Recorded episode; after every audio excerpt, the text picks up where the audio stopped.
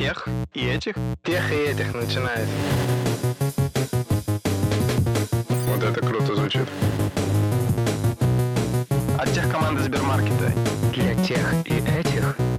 Привет! Это подкаст для тех и этих от тех команды Сбермаркета и студии Терминвокс. В этом подкасте четыре ведущих, мы все работаем в тех команде Сбермаркета, и в студии мы обсуждаем, как устроены интересные IT-компании изнутри, чему у них можно поучиться, что взять на заметку и вообще, как они такими стали и до такого дошли. Меня зовут Никита Илагин, и в Сбермаркете я отвечаю за контент, и когда вы попадаете в наш каталог, все, что там происходит, это на мне. Всем привет, меня зовут Слава Артемьев, я отвечаю за операции. Это значит, что всякие умные алгоритмы, как, когда и кому что доставить, это на мне. А, Семен, главное, когда будешь говорить, скажи в конце на мне. Всем привет, меня зовут Семен Мацепур, и я отвечаю за цифровые витрины Сбермаркета, за внешние и внутренние. Мобильные приложения, сайт на мне. Тоже на мне. Тоже на тебе. Всем привет, меня зовут Олег Федоткин, и я отвечаю за PaaS, Platform as a Service, разработка новых сервисов, их стандартизация, отказоустойчивость, стабильная работа, RPS, RPM, EPS, все это на мне. Прекрасно. Ну вот мы, Аки Атланта, которые подпирают плечами своими части нашей компании. Сейчас будем разбирать новую компанию. Сегодня мы обсуждаем компанию Airbnb. Air как воздух? Air как воздух. А BNB как? Bed and breakfast. Как bed and breakfast. Прекрасно. Вот практически вы разгадали, расшифровали название этой компании. А теперь скажите мне, ребят, наших лучших традициях, что вы про нее знаете? Вот первая ассоциация, что вам в голову приходит. Я знаю, что они купили некий стартапчик, который позволил э, бесключевой доступ в квартиру. Там по телефону, по NFC. Я не знаю, если это worldwide, но это есть точно в Британии, что ты просто с телефоном по NFC чпок и заходишь в квартиру. Супер удобный, супер понятный и клевый сервис, когда ты можешь арендовать ту квартиру, по сути, в которой живут местные люди, а не гостиницу с помпезными залами и все такое. Не любишь помпезный зал? Вообще ненавижу, потому что это не мое. Классный сервис, пользовался несколько раз, а еще у них крутой open source продукт, в том числе Lottie, библиотечка, которая позволяет делать анимации, которые весит там килобайты буквально из JSON просто. И это прям крутой механизм, и много кто пользуется, и почти там все анимации в приложениях легкие, и на сайтах сделаны вот через их технологию. А сервис почему классный? Довольно легкий, и там есть именно не отели, там есть именно bed and breakfast предложения, то есть какие-то локальные прикольные квартирки. На самом деле, с момента своего создания Airbnb как продукт очень сильно эволюционировал и изменился, и прошел достаточно длинный путь. Начиналось все в 2007 году в Сан-Франциско. На каком побережье находится Сан-Франциско? На левом. Ну, оно же восточное. Сан-Франциско, город Началось все в Сан Сан-Франциско в 2007 году. Причем начали все это дело два дизайнера, Брайан Чески и Джо Гибио. И на самом деле началась история у них очень смешная. Ну, по крайней мере, то, как рассказывает нам эта история. Все мы знаем, что историю пишут победители. В общем, они не могли более оплачивать аренду своей квартиры в Сан-Франциско. И чтобы как-то свести концы с концами и продолжать жить, они решили, что чердачок надо их переоборудовать и попытаться сдать и на этом заработать какую-то свою копеечку и себя вот как-то обеспечить, таким образом отбить. И, значит, первый вариант для них был, чтобы это сделать, соответственно, сдать в аренду, это разместиться на Craigslist, это на самом деле Авито. То есть это тоже classified, на котором все про все обо всем. То есть вот любые объявления от частных людей к частным людям. Я думаю, слушатель знает, что такое Авито, и очень хорошо себе представляет по аналогии.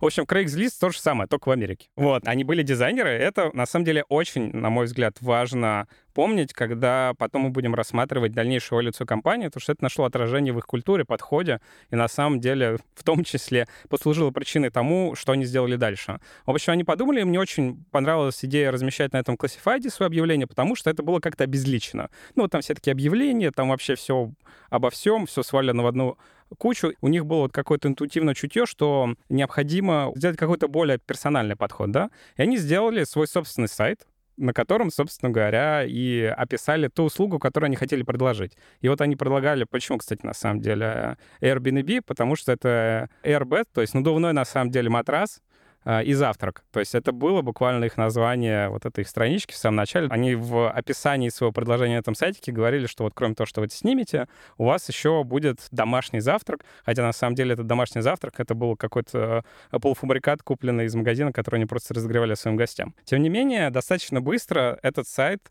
Не знаю, как они туда трафика нагнали, но тем не менее достаточно быстро у них забукались выходные, и через некоторое время им даже начали поступать э, вопросы из других стран о том, когда подобный сервис появится в других местах вообще. И вот это какой-то продукт market fit они вот как-то вот так, считай, нащупали. И с этого момента, можно сказать, и началась история Airbnb, того, как мы знаем сейчас.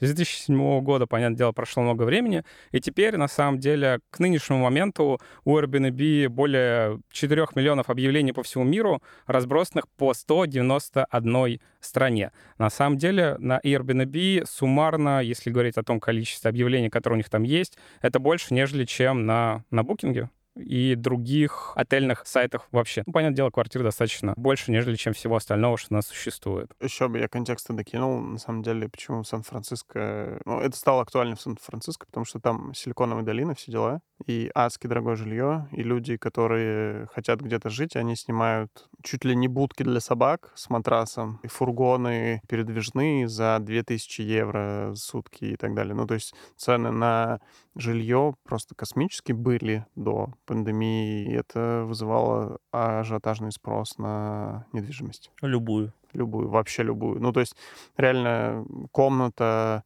3 на 3 метра с матрасом могла стоить 4000 баксов или 3000 евро. Поэтому были очень популярны фургончики, куда просто закидывали матрасы, и люди жили там. По цифрам на этот квартал за по 1 22 года 102 миллиона забронированных ночей было, собственно говоря, за первый квартал. А вот начинали они с чердака Сан-Франциско. И дальше мы с вами сейчас. Будет много базвордов. Я буду вам, как ребята, вращаться как к экспертам, как тот или иной процесс базворд или технология реально работает и помогает. Помогает чему, ребят? Масштабироваться, потому что ребята отмасштабировались от одного чердака из Сан-Франциско до результата того, что в первом квартале только этого года у них было 100 миллионов бронирований. А сколько лет прошло? Ну, 15. Неплохо. А они прибыльные? Вот, наш любимый вопрос. Вот, нет. Ну, Когда-нибудь, когда-нибудь мы скажем, да, они прибыльные, но не в этом сезоне, господа, не в этом. Да, действительно, у них э, они деньги теряют и сейчас живут действительно на инвестициях. Они в целом, конечно, по этому показателю улучшили за последнее время, но вот что есть, то есть, это не отнять. Они очень много делают денег, они и очень много бернят денег в том числе. А вот на что они бернут деньги? Можно было бы, конечно, открыть PNL, они же публичная компания, и забурить сюда и посмотреть. Там наверняка как бы есть разбитие, на что они что тратят, посмотреть там. Но не это же нас сейчас интересует. Нас интересует, что же у них под капотиком, вообще говоря. Ну и с последнего, наверное, любопытного факта, что Airbnb — это еще один пример sharing economy. Расскажи просто, что это такое. Да, давайте лучше на, на, на примере. В каком-то смысле, на самом деле, у Амазона тоже есть элементы sharing economy в нем, потому что их доставка Amazon Prime — это когда, типа, одним фургончиком много куда развозят, да? Ну, типа, одним фургоном вам развозят. А, и вы, на самом деле, в каком смысле шарите этот фургон между собой, он не индивидуально для вас выезжает с вашей посылкой. Примеры по доставке еды тоже есть. э, Там стартапные, где вам доставляют все там в одну какую-то дату к вашему подъезду на целый дом. То есть вы тоже как бы разделяете с другими людьми. Наверное, разделение приобретения. Да, А или, при чем или Airbnb? приобретение в А складчину. это оно и есть. Ну, типа, ты, ты не покупаешь квартиру в другой стране, чтобы там пожить, а ты просто берешь ее в долг, ну, а, в взаймы. смысле, это для тебя шеринг. Да. Да, тут, наверное, можно спросить, типа, а чем сильно отели отличаются? Ведь там тоже много людей. Думаю, сильное отличие от отелей заключается в том, что там от э, э, юрлиц к частным лицам взаимоотношения, а тут от частных лиц к частным лицам, которые разделяют, собственно говоря, одно и то же жилье друг с другом там, на протяжении долгого времени. Причем целиком. Вот именно что целиком. В отеле ты покупаешь номер на N всегда, дней. наверное. Но Если тут еще важно заметить, что Шейх. там Airbnb как юрлицо посередине стоит, и оно иногда на самом деле помогает Но она- защитить те или иные права. Да, да. в случае спора. C2B2C. Да, оно, оно основной, по, по сути, такой твой страховщик, что деньги, которые ты заплатил, они тебе вернутся, если ты приедешь, и на, вместо номера окажется будка собачья, например. А там тараканы. Ну да, типа того. Ну да, вот на самом деле очень важно. Airbnb — это продукт не только для людей, которые хотят снять, но и для людей, которые хотят сдать. С 2011 по 2017 год ребята выросли в 100 раз. По какому параметру? Очень правильно, Олег, вопрос задаешь. На самом деле, дальше мы тоже понимаем, потому что вообще недавно тренинг у нас внутри компании был, проводил его Дмитрий Зборовский, вице-президент по данным и аналитике. И он рассказывал в том числе как бы про метрики как раз и говорил, что есть такое понятие, как э, vanity или тщеславная метрика, да, на самом деле, которую вот звучит хорошо, типа в тысячу раз мы вырастили этот показатель, да, или он очень интересный пример, он показал слайд из презентации Apple, где написано «кумулятивные продажи айфона». И там самая главная проблема была в слове «кумулятивный». Кумулятивный график, он никогда не убывает. Ну, понятное дело, да, вам нужно на него смотреть и прикидывать, так, а вот тут, типа, производный график не такой резкий, как на год до этого, да. Вот и на самом деле вот это выросло в 100 раз, это действительно такая тщеславная метрика, тем не менее, это хоть какой-то прокси, в 100 раз они выросли по количеству предложений, которые у них есть на сайте. У них было 400 тысяч объявлений на их сайте, и вот они до 2007 года за 6 лет в 100 раз этот э, объем вырастили. То есть Product Hub свой вырастили. Вырастили. Они в 100 раз выросли не только по объявлениям, но и по количеству пользователей, и по объему выручки, и по количеству людей, работающих в компании. И один из продукт-менеджеров, который там работал все достаточно продолжительное время, и он выделял э, некоторые вещи, как бы ключевые в рамках их роста. А, Во-первых, э, когда вы буквально с толкача заводите новый marketplace, всегда ставьте максимально четкие и конкретные цели. И делайте вообще все, что угодно для того, чтобы их достичь. Ну, в общем, четко выбирайте реально свой фокус. Внезапно капитан Ну, типа, это все говорят. советует, да? Начинайте что-то делать с картиной конечного результата в голове. Это вот прям прописано Да, но почему-то везде. многие делают без этого. да. Многие, как, так бог на душу получается, да? положит, да. Вот э, попытайтесь придумать сейчас э, цели, какие-то конкретные, которые вы все поставили, если бы вам надо было выйти в город, как какой-то конкретный, и вы были бы Airbnb, это на самом деле был бы хорошим прокси к вашему бизнес-успеху в этом городе. В итоге сами эти ребята, они реально выбирали очень конкретные метрики. Они говорили, что вот нам надо точно 300 объявлений в городе, чтобы также у 100 объявлений были отзывы, и тогда это вот та критическая масса, начиная с которой можно считать, что город в целом уже имеет наше присутствие. наше Нелогично. присутствие. Ну вот смотрите, в Саранске там 300-400 тысяч человек, вот на них там 300 объявлений, это хорошо. В Москве людей что-то мне подсказывает сильно больше. И как-то не скерить метрику по городам, ну, хотя бы когорты бы какие-то сделали там.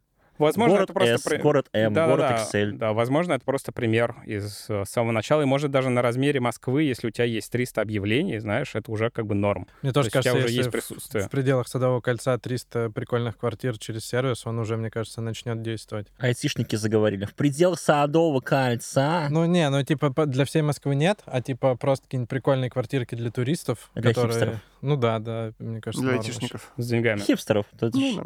Значит, Которые в будках живут в Сан-Франциско. да. Второе. Второй принцип звучит следующим образом. Не бойтесь рисковать, чтобы сделать хорошо вашему клиенту. Это хороший пример. Давайте Happy так ее оставим. называется. Смотрите, тут есть нюанс. А раз уж я книги всем рекомендую, то есть прекрасная серия книг от Насима Талеба. Начинается книга «Черный лебедь», потом «Антихрупкость» и третья книга трилогии «Рискуя своей шкурой». так вот, Антихрупкость очень тяжело читать. она они все тяжелые, Насим Талеб в целом такой автор, но он- они приятные, полезные в смысле. Так вот, проблема в том, что мы знаем только о тех рискнувших, которые выжили и стали большими. Вот, условно говоря, там было много компаний, скажем, тысяча, которые все заявляли, рискуйте, чтобы ублажить клиентов. Ну вот как бы 999 рисковали и облажались, облажались в процессе ублажения. Кому нужна скороговорка, пользуйтесь. А вот Airbnb выжила, и теперь дают всем советы. Так а может быть мы поглядим на кладбище, которых вот компания не выжила? Вот. Мне кажется, это в целом про стартапы. Ты должен все равно предоставлять Ну, клиентам первым хороший сервис, иначе тебя просто не заметят. Ты А должен чем-то нет. А выделяться. Зачем? Ну вот, кстати, я смотрю на рынок и понимаю, что не всегда.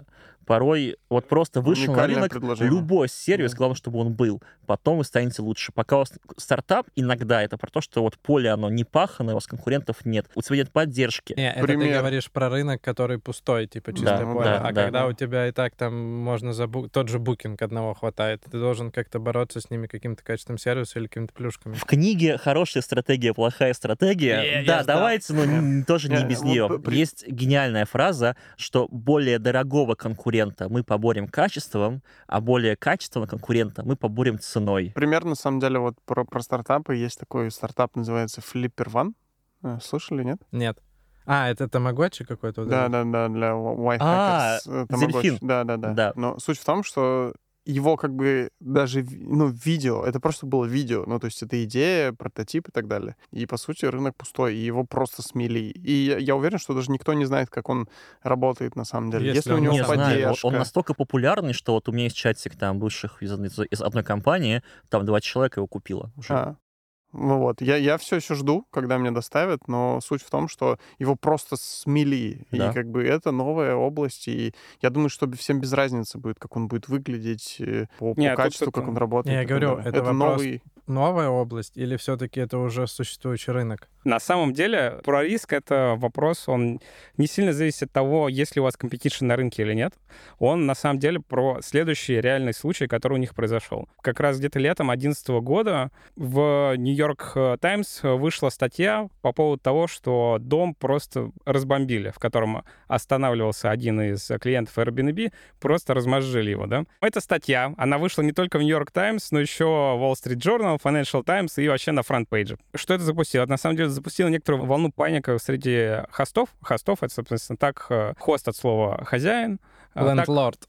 Landlord. Так э, Airbnb называет тех людей, которые предоставляют свои дома людям. э, для- Арендодатор по-русски. Ну, фактически они специально э, выбрали слово «хост», для того, чтобы показать, это даже вот не owner, owner — это скорее хозяин, а хост — это... Кто тебя пригревает? Вот, ну да, у него так- у него это коннотация хост? Другая. Не, а не, как- ну- у него есть айпишник, какие у него портреты, Не-не-не-не, это не вот, вот, вот, например, в нашем подкасте, кстати, мы все хосты. Ну, типа, мы хосты этого подкаста. Хосты — это люди, которые принимают кого-то. Ну, то есть мы на подкасте, хост есть подкаст. Кого ты принимаешь? Слушатели. Ну, то есть, на самом деле, наш подкаст, в этом смысле, мы действительно должны быть хостами подкаста, потому что слушателям должно быть интересно, Ну, с нами да, прикольно. я, уютно. я, я, я докопался просто, да-да, все правильно говорите. Молодец. В общем, это запустило цепную реакцию, потому что хосты начали бояться за свое жилье И на са- свой UDP-порт. Да-да-да. И кроме того, э, ведь все эти аренды их страхуют, да? То есть вот есть страховая, на самом деле, которая Airbnb контрактуется, что если что-то произойдет, с квартирой или с э, тем местом, которое сдают,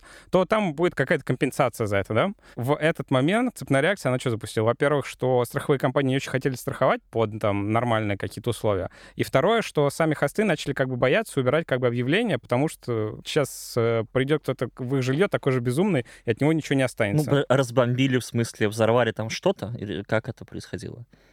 Вечеринку устроили, хлам, Project там, X. да. Ну, в хлам разбомбили. Ну, типа, внутри все поломали, конкретно все внутри поломали. Как я уже сказал, это привело к двум вот этим вещам. Там, типа, сложно было страховую найти, хосты начали опасаться, и они думали, что делать, и в итоге они определенный момент решили следующее. Они просто решили всем хостам вкрутить э, пятитысячную гарантию баксов. Потом решили вообще 50 тысяч. Они посчитали юнит-экономику перед этим? Они Или такие, посчитали, и у них на самом деле весь их риск в тот момент, когда они сказали, окей, будем страховать сами на 50 тысяч наших хостов, составил а, полмиллиарда в 2011 году. А То есть они вот... мог- Какая у них была капитализация в этот момент, просто ради интереса? М, Полмиллиарда? Ну, значительно, не, по идее, Меньше? меньше. а меньше их, ну, типа, страховые компании как-то не посчитали 2 плюс 2, что они застраховали на вот N, а они стоят сами N пополам. Не-не-не, Не-не, они, они они сами- на они себя сами эти обязательства взяли. В этом штука. И в А. этом весь принцип это, что они рискнули ради своих клиентов. Причем клиенты в данном случае это были хосты, которые владеют непосредственно и Ну, тоже как рискнули. То есть там листинга. риск, сколько, один, там меньше 1% на квартиру. И мат ожидания от этого полумиллиарда, оно в разы ниже получается, просто на порядке. Ну, безусловно, действительно риск. Ты рискуешь, причем ради своих клиентов. Ты э, это делаешь для них. Но это в итоге, на самом деле, остановило вот этот отток и исправило ситуацию в тот момент. Так же, как ну, если мы не доставим пиццу в течение 30 минут, мы вам пицца в подарок. Мы вам перезвоним. Да, мне в пицца подарок. В России я такого не видел, кстати, еще. Да, но Я, это уже не воспринимается кстати, как какой-то риск. Это крутая фишка. воспринимается Это как челлендж, baseline. чтобы тебе пиццу не успели доставить. Baseline уже. Третий принцип. Третий принцип очень клевый. Мне он нравится. Мне кажется, нам надо его взять его на вооружение. А ты можешь повторять там, типа, первый принцип, второй, потом... Ну, чтобы... Потому что я уже забыл первые два. Я тоже. Слушатели, я думаю, тоже. Хорошо, хорошо, хорошо. Значит, еще раз повторяем. Первый, значит, конкретные максимально цели и делайте вот все, чтобы именно их достичь. Второе, не бойтесь брать риски и вообще берите их на себя, чтобы делать круче и лучше сервис для вашего клиента.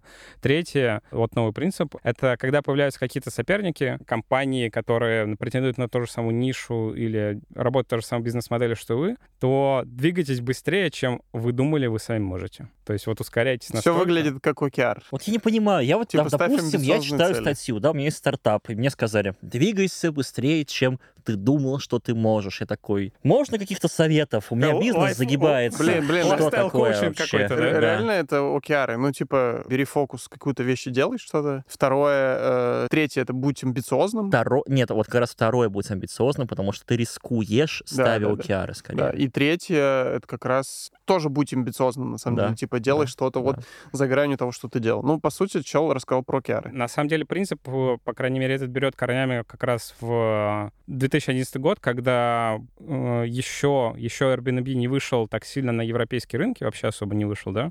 И в этот момент появился другой стартап, который практически копировал все, что они делают, только делает это в Европе. И в этот момент они поняли, что чтобы им выиграть рынок, им надо максимально быстро как бы выйти в Европу, сделать вообще все для этого. И они за полгода умудрились э, это сделать. Это, наверное, были достаточно жесткие кранчи, но тем не менее важно, что в Кранч, что такое? Ранч — это в геймдеве очень распространенный термин, когда перед непосредственно релизом люди начинают выгорать и работать 24 на 7, потому что ничего не билдится, ничего не работает, а паблишить игру уже надо, потому что бабки уплочены, все контракты подписаны. Но прикол в том, что в геймдеве после релиза игры, скорее всего, тебе дадут отпуск на месяц, два, три, четыре и очень А неплохие и очень неплохие бонусы, на которые ты можешь купить квартиру.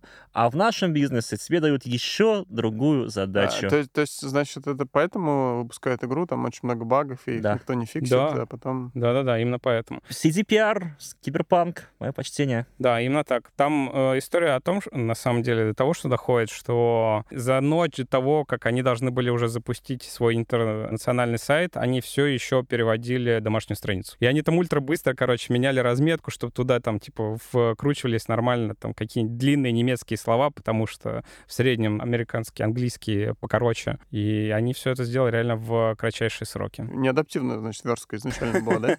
Получается. Они типа, ну, блок, то просто какой-то размер у него есть, задуманный тобой. А слово там Eisenbach Schweinbewegung, оно вот, вот на немецком оно вот такое, как бы, куда ты его всунешь? Да. Переходим к четвертому принципу. Когда дело доходит до кривых случаев, то в целом понимаете, какие из них для вас реально критичны. То есть понимаете вот тот момент, где на самом деле какая-то фича или какой-то корнер-кейс не стоит рассмотрения, и на самом деле руководствуетесь нормальными вещами. Для какого количества клиентов это будет важно, как часто это может происходить. То есть в целом можно даже оставлять типа лазейки и баги какие-то в системе, потому что они с очень малой вероятностью будут обнаружены или вообще их что-то триггернет. Специально? А потом, а потом Ну, Яндекс... фактически, да, специально под релиз. То есть ты понимаешь, что это не фиксишь, потому что очень мал шанс того, что кто-то на это напорится или для кого-то это будет реально важно. Короче, последний пятый принцип. Если что-то горит, то... Тушите. не расслаб- Тушите. То тушите, реально, Реально? не расслабляйтесь. Ну, Реально нормально. так.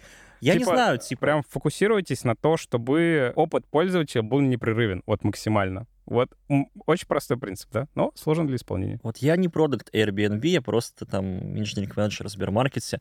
Я таких статей могу написать штук 20 за вечер приблизительно. Станешь популярным. Хорошо делаете, плохо не делаете. Если есть проблемы, решайте. Если развиваетесь, то бурно. Развивайтесь. Людей нанимайте, хороших, плохих не нанимайте. С вас 5000 долларов за Отлично. консультацию. Прекрасно, я бы тебе заплатил, Олег. Тони Робинс. Вот, вот Да. так и становятся емами. Да. Просто ходи и базворды говори. Ну, а самое прикольное, Погромче что причем. про да. это реально забывают. Про что? Ну, про какие-то принципы и действительно их Вообще не да, делают. да. Потому Просто- что зачастую все закапываются в детали. Но вот на тушение не забивает никто, кажется. Вот в остальном реально бывает такое. Смотря Какие? какой пожар. Например, например, ну, давайте, мне правда интересно. На, А, на чё забивать? Не начали... Вот смотрите, есть книга «Семь навыков высокоэффективных людей». И она древняя очень. И там первый принцип, первый типа навык — это начинайте дело, имея законченную картину результата в голове. И вот на это забивают, как правило, там очень многие. Там какие-то детали, типа, по ходу дела разберемся, но они не визуализируют и даже не... Хотя бы, ладно, визуализировать на бумаге, хотя бы в башке представьте, что вы собираетесь делать. Но при этом есть другое правило, которое говорит, вместо того, чтобы долго запрягать и все такое, начни что-то делать уже. Вот смотри, я фанат того, что не надо делать что-то. Нужно делать что-то полезное, а что-то просто делать не надо.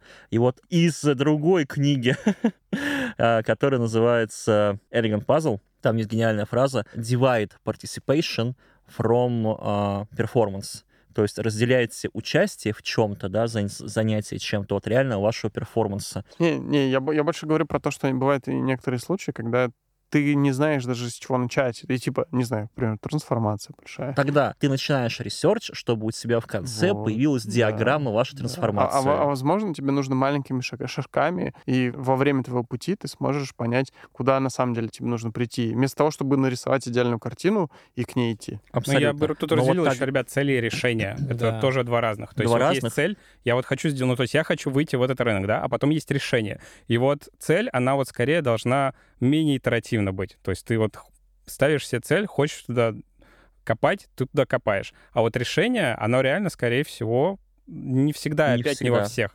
Не всегда и не во всех, конечно, сферах, потому что, опять же, космическую ракету вы вряд ли построить э, итеративным подходом. Или самолет, к примеру. Что так. крылья не подойдут потом к туловищу. Пам.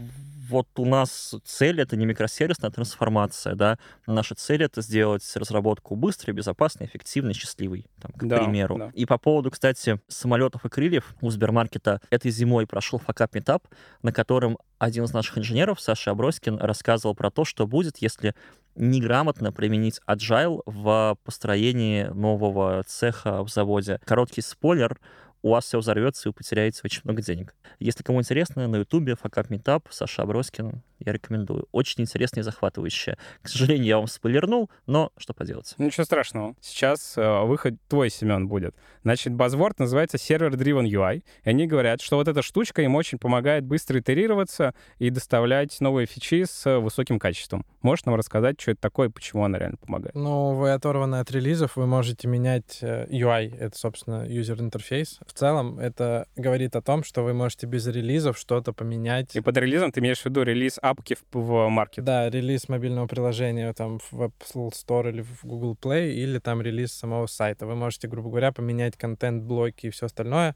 например, через админку, без ожидания прохождения релизов, тестов и так далее. То есть это очень позволяет на самом деле те же гипотезы продуктовые проверять, потому что они могут что-то в два клика поменять на всех витринах, снять метрики, вернуть обратно или там еще сильнее переделать. Java аплеты живы. Yeah.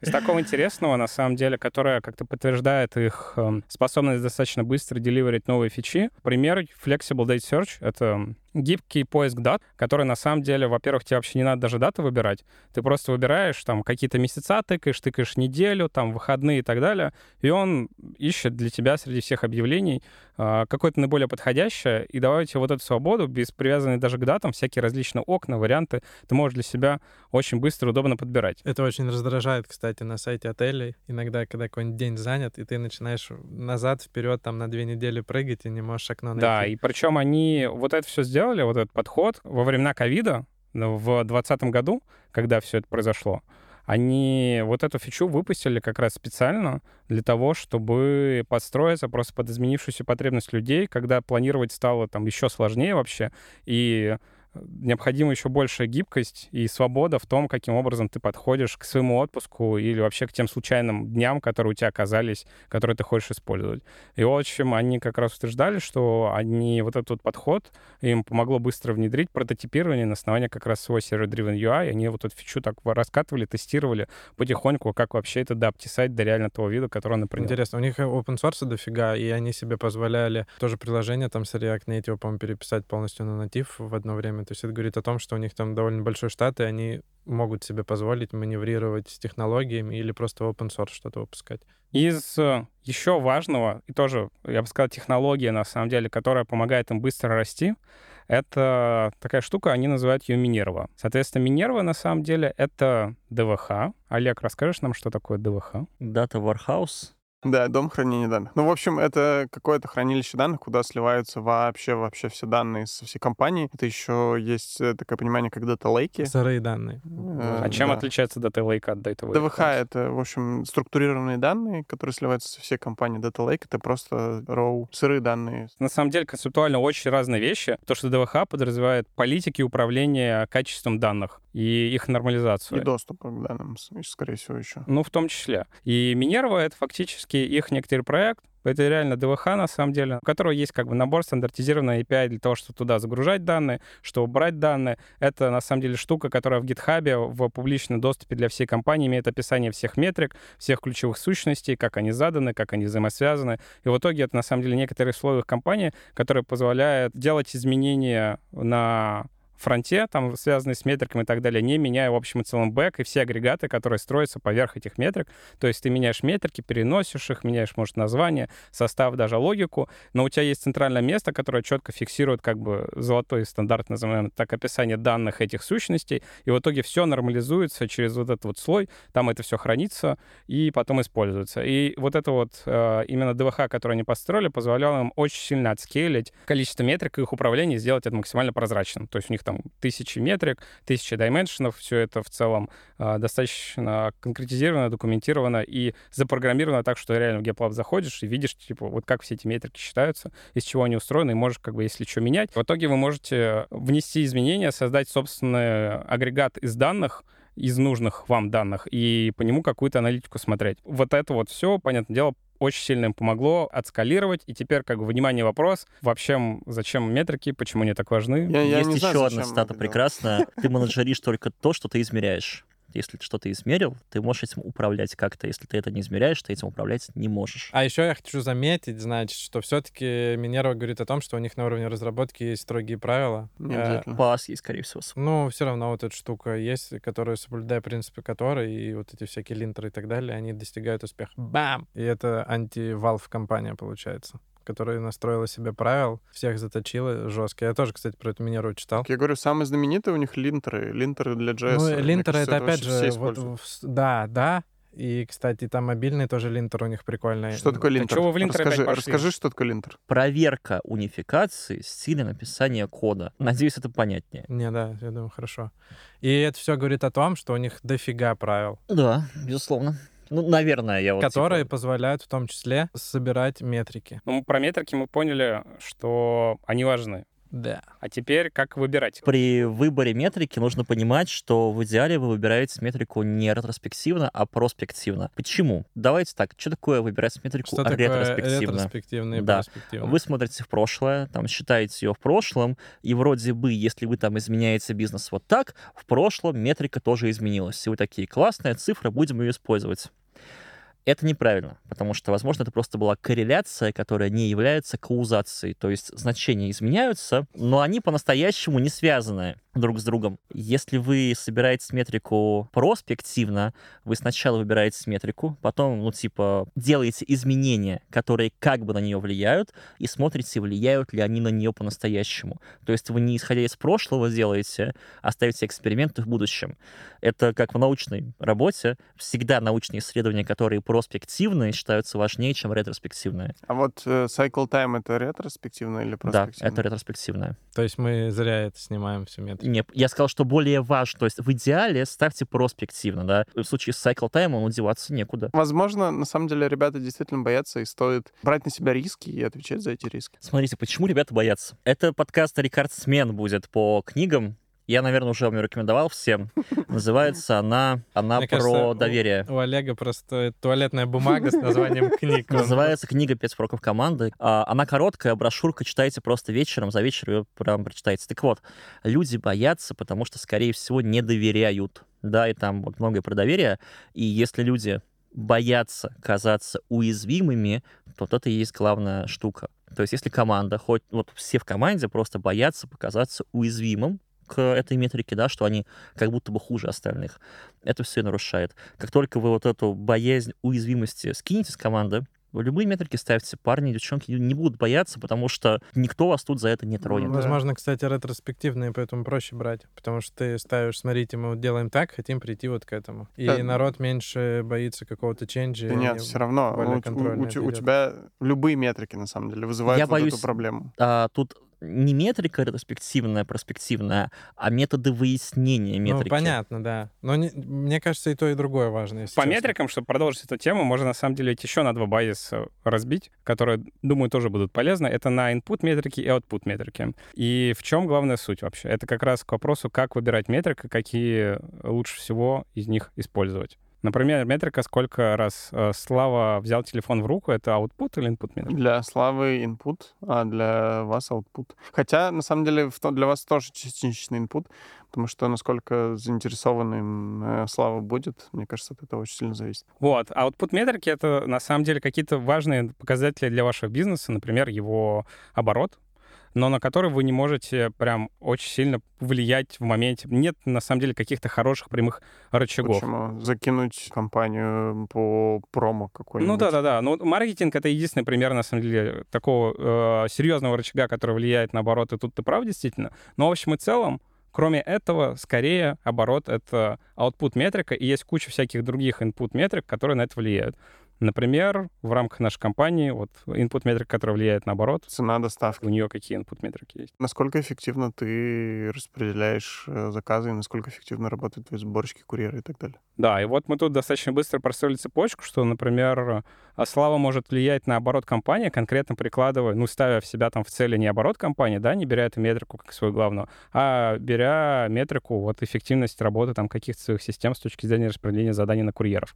Это конкретно какая-то input метрика, на которую Слава может повлиять с помощью своей работы, которая потом уже отразится в верхних output метриках. У меня всегда был вопрос к input-output метрикам, почему не назвать это просто иерархией метрик, и вот есть там корневые метрики, да, есть некорневые, потому что вот либо черный, либо белый, это странно. Есть же промежуточные метрики, например, скорость доставки или даже скорость сборки, да, скорость сборки является промежуточным шагом к, там, я не знаю, GMV но при этом сама скорость сборки состоит тоже из подметрик. И там может быть светвление очень долгое. Зачем вот именно тут черное-белое? Ну да-да-да, даже в таком дереве иерархии есть разные уровни, где у тебя могут они в разных местах деревья быть инпута, быть Да, output да, да. метрики. То есть одна и та же метрика может быть в разных случаях инпутом или аутпутом. Непонятно.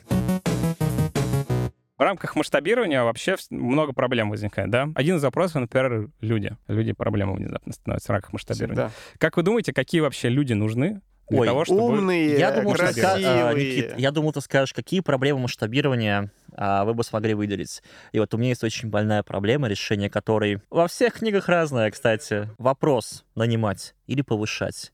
А я бы еще вопрос задал, нанимать э, быстрее, но теряя качество, или чуть ждать и нанимать более О, крутых очень, Да, очень хорошая в беседа. масштабировании. Нужно из людей все равно складывать какие-то пазлики, механизмы, которые ну, действуют сами в том числе, которым ты можешь что-то делегировать, которые могут подхватывать, а ты можешь идти дальше, чтобы ну, продолжать систему, например, в другом месте масштабировать. Ну и в это же время тебе нужно увеличивать скорость найма, например. Отсюда и вопрос, типа, быстрее, но теряя качество, или типа точечно нанимать на лидовые позиции более крутых спецов, но теряя время на отборе, Мне например. кажется, каждая стра- компания выбирает свою стратегию о том, как тебе нужно Хорошую или плохую? да, строить команды. Потому что есть вариант э, взять звездных игроков, э, попытаться из них сделать команду, и она не взлетит. Но при этом ты будешь нанимать супер крутых, супер дорогих, супер умных ребят, а она не взлетит только лишь потому, что у тебя, к примеру, будет в команде два сильных человека, которые вместо того, чтобы объединиться и идти в общее направление, просто будут между собой пытаться решить конфликт. А это, кстати, вопрос баланса в командах. Вот, Вот. типа, да, не нужно набирать 100% суперстаров, потому что они просто между собой поругаются. Но вопрос в том, что на ключевых местах нужны суперкрутые чуваки, Суперстары. которым ты в первую очередь можешь доверить Да, э, ну, управление. Но все остальные, возможно, просто должны быть рабочие лошадки, которые могут просто клево делать свою работу. Это на самом деле не так просто. Ну, то есть даже сейчас на рынке найти э, ребят, которые просто могут и умеют делать то, что там, ну, типа, какие-то стандартные вещи, не так просто. Можно взять с рынка человека, который, типа, уже умеет, знает, с- практикует и так далее. И есть вероятность того, что ты его возьмешь, а он делает не совсем, ну, как бы, те, те вещи, которые, ну, ты, ты от него ожидаешь, и вот он делает по-своему. И второй противовес — это когда ты берешь человека, который еще чуть-чуть не до, но уже, типа, тимлит плюс, например, и ты просто его как бы обучаешь, качиваешь и развиваешь, и тогда он уже делает так же, как и вы в компании считаете нужным, или ты считаешь нужным и так далее. Поэтому учить вот джунов, кажется, это самый идеальный вариант, когда приходит такой джун на, на подрыве, который готов э, лбом стены разбивать, и у него очень много энтузиазма и так далее. И ты его просто обучаешь. Обучение, умноженное на энтузиазм, это вообще гремучая смесь. Да, я со Славой соглашусь. Я заметил такую корреляцию, что чем круче грейд и так далее, тем человек частенько начинает терять свою гибкость и возможность перестроиться вот под какие-то, не знаю, там, процессы в компании и так далее. Он что-то свое пытается пропихнуть. И мне кажется, еще важно, как одна из градаций для крутого уровня специалистов, это именно вот э, помнить про вот эту гибкость, возможность что-то другое попробовать, как-то технологию перенять, подумать, какой-то подход. она тоже играет сильную роль. Господа, как вы считаете, когда эта проблема впервые появилась на свет? Сколько там лет назад? Нанимать или повышать? Я Давай вот думаю, так. где-то когда рабство появилось. Ты абсолютно прав. А, Есть такой человек, был Марк Сидоний Фалкс. Жил он, кажется, во втором-третьем веке нашей эры. И написал он книгу «Как управлять рабами». И там он задавался вопросом, что же лучше, повысить раба... Ну, короче, там же были иерархия рабов, они там не все были равны между собой. И он задавался вопросом, что же лучше, нанять или повысить? И для себя он решил, что если позволяет должность раба, то лучше повышать, но помня про это, что вот этот раб, которого он повышает, уже впитал нынешние правила, и это может быть как плюсом, так и минусом. То есть, если вы хотите организовать какой-то change, вот изменение, какое-то бурное, да, наверное, будет странно рассчитывать на человека, который уже здесь работает и привык вот так работать. Возьмите человека с улицы. А Если вы этого не хотите, то повышение это лучше, всегда лучше. Вы вокруг да около, на мой взгляд, ходили и почему-то не присели на одну из наших любимых лошадок, касающихся культуры, вообще говоря, и найма людей в культуру. И непосредственно вот Airbnb что говорит? Они говорят, что в какой-то момент мы перешли от э, построения продукта к построению организации, которая будет строить продукт. Главный просто фокус, на самом деле, фаундера сместился даже с продукта на организацию, которая делает продукт, и на людей, которые в ней работают. Он изначально проводил собеседования личные, культурные с каждым из э, сотрудников компании и чуть ли не даже с каждым хостом, потому что они были важной частью компании, ее культуры, и в целом в- выделялось несколько главных черт, которые необходимы людям для того, чтобы преуспеть в Airbnb. Первое — это интеллект и талант, Вау, очень, да. Но второе, второе уже более предметно, интересно звучит. Это любопытство и адаптивность. Любопытство и адаптивность — это те ключевые вещи, одни из, на которые проверяют вообще людей, которые приходят в Airbnb. Я бы вообще записал, это вообще крутая штука. Очень, правда. очень крутая. Это, к сожалению, часто проверяется только вот По на работе, испытательном сроке, да. У меня есть брат, который не так давно начал карьеру тоже в IT, и он с удивлением обнаруживает о том, что есть люди, которым все равно. Он говорит, дали задание какое-то техническое, и говорят, делайте. И вот э, он начал его читать, разобрался и понял, что если они сделают его по техническому заданию, окажется, что они сделают, ну, на самом деле, полную фигню, и придется абсолютно сильно, ну, переделывать сильно все. Он работает там с другим человеком, с коллегой, и он говорит, пойдем сходим, расскажем о том, что неправильно, нам же это все равно переделать нужно, ну, как бы, давай сделаем по-нормальному. И он говорит, ты типа, блин, да мне пофигу. Он говорит, ну как? Ты же сделаешь, в итоге будет вообще не то, тебе нужно будет переделать и так далее. Он говорит, да блин, я как бы, это человек часы, мне Я платят здесь деньги это». получаю. Да, я не здесь деньги получаю, вообще-то. типа, за это. Мне что говорят? Говорят, пилили. Я пилю. Говорят, копай. Я копаю. И это вот настолько важная черта, и я вот сейчас со временем понимаю, что это на самом деле одна из ключевых, вот это вот лю- лю- любопытность, Любопытство. да, любопытность и попытка дойти до... Любознательность, Любознательность, да. да, Сам- Попытка дойти вот до глубины и, типа, сделать нормально. Понятно, что не всегда можно сделать нормально, и главное не закопаться там, типа, в перфекционизме и так далее, но вот са- сама суть в том, Good что enough. да, тебе должно быть не все равно и интересно. Вот Мне это кажется, И вот с этим я согласен. всего у джунов это видно, на самом деле. Джуны с горящими глазами, Потому что самое. вот, да, мы, Да. мы, например, в Сбермаркете иногда проводим хакатоны, чтобы просто разгрузить все идеи, погенерировать.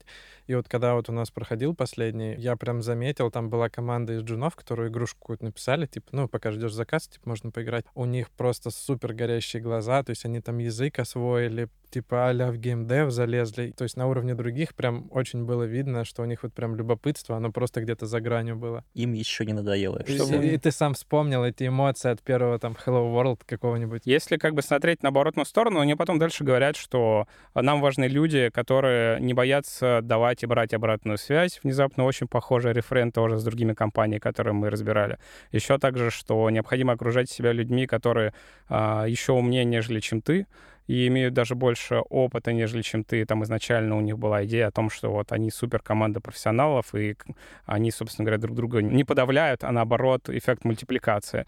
Но важно, что мы масштабируем, да, мы компанию в сто раз отрастили, и тебе внезапно надо кучу вот таких, таких же клевых людей. И на самом деле там, если опять же копнуть и там посмотреть, что же происходит за занавеской, что же говорят люди, там как бы своих проблем хватает. Из-за такого большого роста и вот такого типа всяких гибких людей начали появляться прослойки людей, которые вот То есть они не туда, не сюда, они такие как бы вроде повторяют все, что написано в culture statement, то есть что говорят HR, о чем наша культура и так далее. И из-за масштаба компании и ее роста вот таких вот кусков слоеного пирога, которые сильно разъехались, их хватает в компании, и это как бы заметно, и об этом говорят люди, которые там внутри работают. Есть такой э, закон Price Law, называется, закон прайса, говорит о том, что квадратный корень из количества человек выполняет 50% работы на, ну, вашей всей. То есть, грубо говоря, если у тебя компания из 100 э, человек, то 10 человек из твоей компании выполняют 50% работы твоей компании. То есть они проанализировали то количество людей, которые выкладывают научные исследования, посмотрели, какой импакт приносят в, в научную среду, и оказалась вот такая вот... Тут важно, кстати, очень интересно от Airbnb контекст докинуть, потому что в 2020 году ведь была пандемия, да, и в этот момент, если смотреть там на наши любимые циферки, то Booking по количеству выручки просел где-то в два раза вообще, Э, профит у них практически zero, но немножко положительно, да.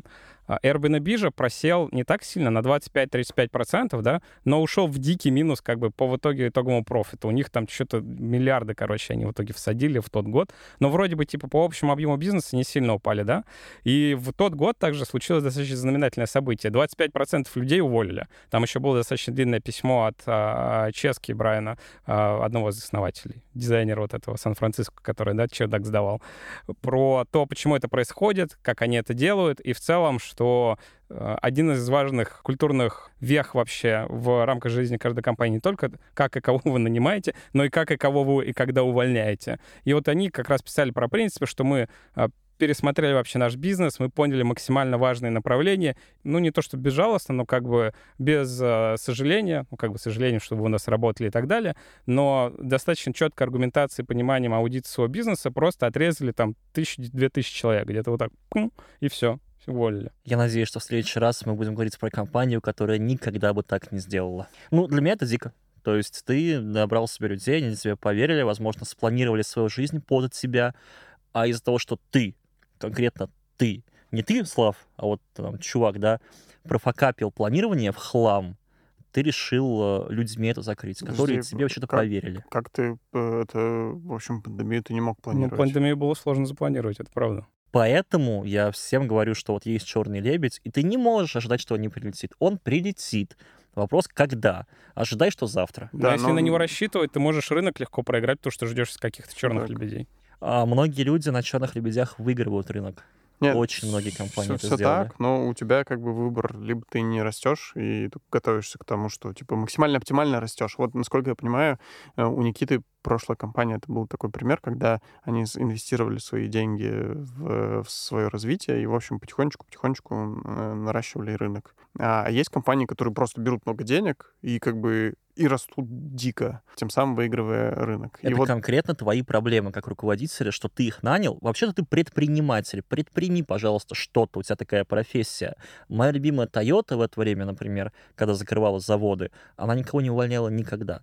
Завод закрывали, людей не увольняли. Вот так они могут делать. Да, ребят, много чего обсудили, и хотелось бы мне у вас спросить. Значит, из всего того, что мы сегодня услышали и с вами обсудили, ребят, что из этого у вас отзывается? Вот на примере Сбермаркета, ведь мы тоже, на самом деле, выросли в 100 раз, но причем не за 6 лет, а за 4 года. По обороту, сразу скажу, по какому показателю. Мне очень э, импонирует мысль о том, что людей нужно нанимать все-таки любознательных и тех, кому не все равно, и хочется что-то изменить и, в общем, принести какой-то импакт. И мне кажется, что, возможно, это одна из тех э, мыслей, которые ты забываешь вот каждый день, работая типа, не знаю, фокусируюсь или еще что-то. Я э, определенно сегодня выйду с, с этой мыслью, и, возможно, какой-то change будет с точки зрения найма. А как таких людей нанимать? Вот у тебя там большой отдел, там сотни человек, да, ты ж не можешь э, с каждым взаимодействовать. Ты спрашиваешь, ты копаешь в глубину. Ну, то есть, если ты что-то спрашиваешь, и человек с вдохновением тебе рассказывает, что он делал, как он делал,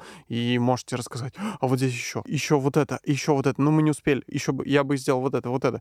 Ну, то есть, и это сразу говорит о том, что человек, человеку это было интересно, он был погружен в теме, и ему не все равно. Когда ты спрашиваешь у человека, говоришь, а почему вы это использовали? Он такой, да мне сказали, ну, типа, так, так было, так я пришел, так исторически сложилось сложилось, это уже, кажется... Ну, исторически сложилось это тоже норм, но когда человек говорит, ну, я бы сделал вообще вот так, так и так, это, это совсем другой контекст. Киллер вопрос для людей, которые идут на бэкэндеров, чтобы понять, насколько они были вовлечены в работу на прошлом месте. Сколько весила база данных твоего сервиса или монолита? И это говорит все. Если он не знает размера своей базы данных, или там самая большая таблица, сколько в ней строк, хотя бы, да, примерно порядок назови, то это точно, скорее всего, мимо. Семен, давай твое мнение по поводу. Соглашусь со Славой. Мне очень понравился тезис про любопытство и адаптивность.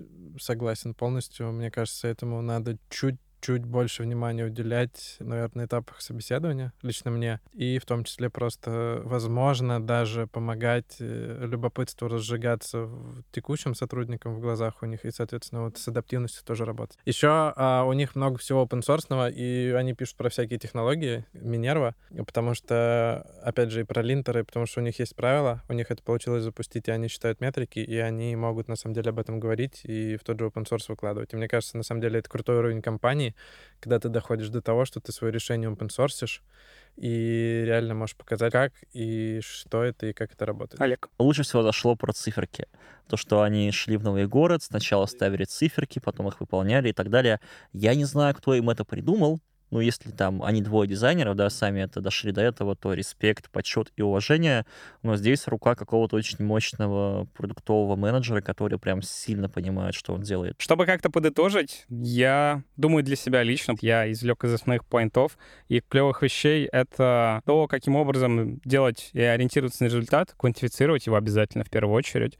Конечно, там нанимать любознательных людей, вот это все интересно, но вот чтобы не повторяться то, что вы затронули, есть вторая часть этого всего большого уравнения, это что кроме какой-то культурной части, того, какие люди, есть еще мякотка должна быть. Мякотка в виде каких-то технологий, которые у вас в компании есть, каких-то capability или возможностей. Опять же, та же система метрик. Невозможно хорошо с помощью метрик драйвить свой продукт, выход там в новые города и так далее, если у вас не построена четкая, хорошая система, которая очень быстро позволяет там прокатывать изменения, типа вот server-driven UI, или как бы его не назвать, там, итеративно прототипировать и применять вот этот весь подход, который NB применяет, прям максимально они заточены на э, инновации постоянно для своих клиентов, они очень быстро их выкатывают, у них э, очень хорошая система, которая поддерживает это все с точки зрения метрик, и они быстро понимают, что получилось, не получилось, то есть у них вот этот цикл обратной связи, он максимально ускорен. И вот это, с одной стороны, есть те любознательные люди, там высокие профессионалы, с другой стороны, у тебя есть площадка, которая позволяет очень быстро вот этим вот людям, достаточно высокопрофессионалам, типа клевым, любознательным и адаптивным, очень быстро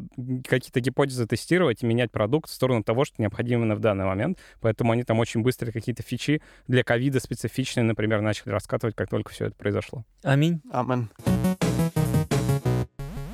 Вы слушали подкаст для тех и этих от тех команды Сбермаркета и студии Терминвокс. У микрофона были Никита Илагин. Слава Артемьев. Семен Мацепора. И Олег Федоткин. Вместе с нами этот подкаст сделали звукорежиссер Александр Павлов, продюсер Глеб Фадеев и дизайнер Елизавета Семенова. Слушайте подкаст на всех удобных вам площадках. Это SoundStream, Apple Podcast, Google подкасты, CastBox, Яндекс.Музыка, а также подписывайтесь на социальные сети Сбермаркет Тех. Все ссылки найдете в описании.